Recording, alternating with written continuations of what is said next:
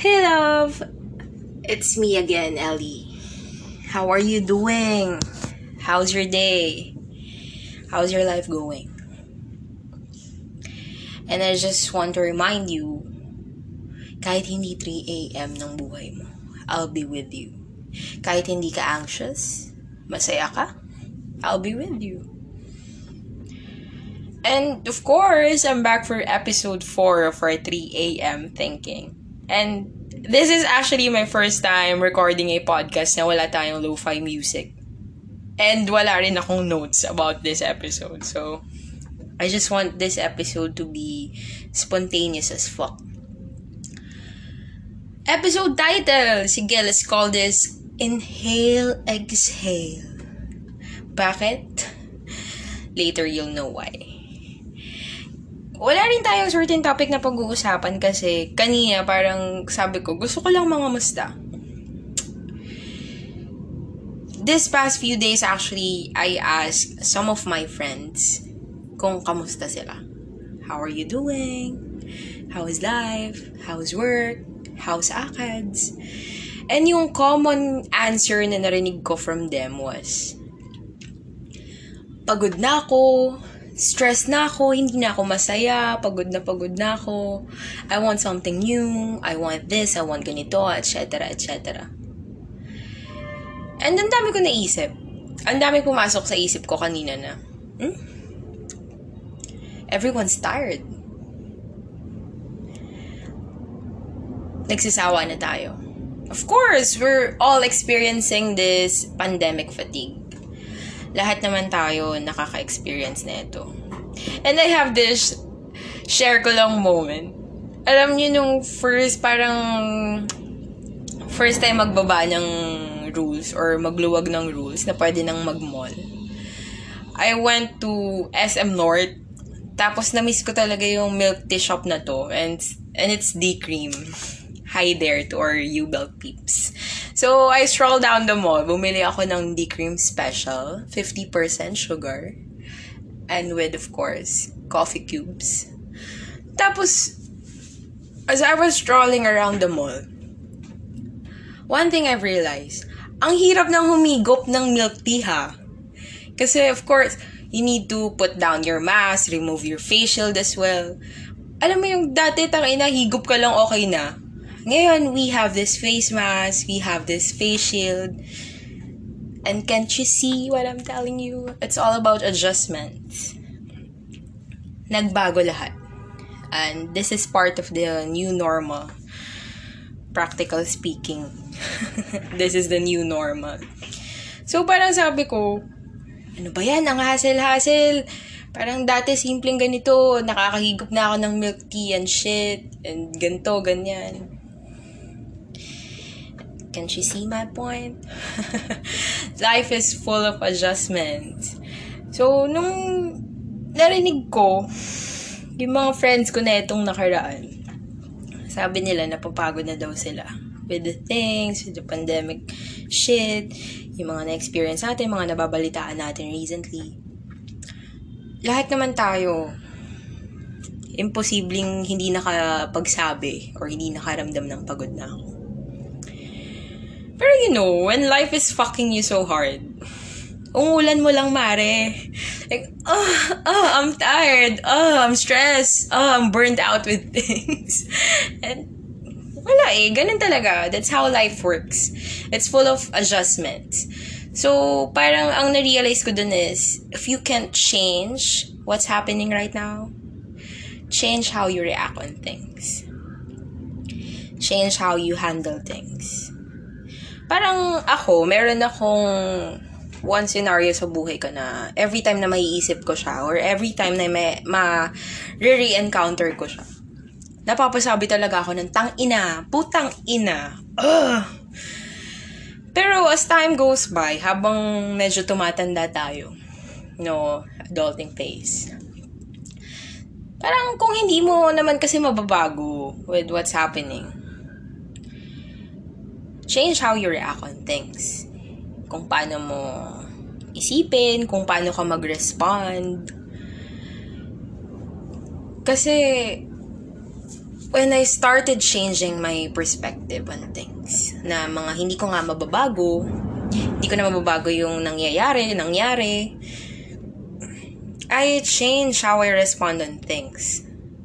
Sasaya ka. Gagaang siya. You know why? Pwede kasing nangyayari pero hindi pumapasok sa yung hindi mo minamanifest yung feeling. Kasi putang ina, kung hahayaan natin siya mag-manifest, life will fuck us so hard. Ia-hardcore tayo ng buhay. Malalas pagkamare. And sabi ko sa'yo, when life is fucking you so hard, ungulan mo lang, mag-moan ka lang. Because eto tayo, this is life. That's how it works. And I have this friend, like, closest friend ko siya ngayon. Pero nung hindi pa kami humahangout together, ano siya, she's a kind of person na, alam mo yung mabangga mo lang. Tangina mo, tangina mo, mamatay ka na. she's that kind of person na excessive siya on things. Excessive siya mag-react pero nung naging close kami, nagulat ako sa kanya, hindi na siya mabilis magalit. Hindi na siya mabilis mapikon, hindi na siya mabilis malungkot, hindi na siya, you know. Tapos I asked her, sabi ko, Uy, parang hindi ka na ganito, parang hindi ka na ganyan. I'm happy for you. Tapos, kinilig ako sa kanya ng sobra kasi ang respond niya sa akin, You change me. You change me as a person. Na marunong na ako magpigil with my emotions, na hindi pala lahat ng scenario kailangan na reaction. Like, putang ina. Kinilig lang ako because alam mo yun, I have this influence pala on people. Kahit minsan feeling ko wala akong kwenta. Feeling ko minsan patatas na lang talaga ako. wala tayong ambag. Pero some people, may ina-admire pala sa'yo. So, pandemic is such an eye-opener for me. Dati kasi I have this kind of mindset na ano eh, hindi ako makontento with what I have right now. Hindi ako kontento kung ano ko, kung anong type of person ako. Parang yung mga na-experience natin ngayon. Most of my friends tired, burned out. Ayoko na sa work ko, ayoko na mag-aral, I'm tired, ang hirap mag-adjust sa online classes ang hirap mag-adjust with work from home schedules, ang bagal ng internet, ang ganito, ang hassle.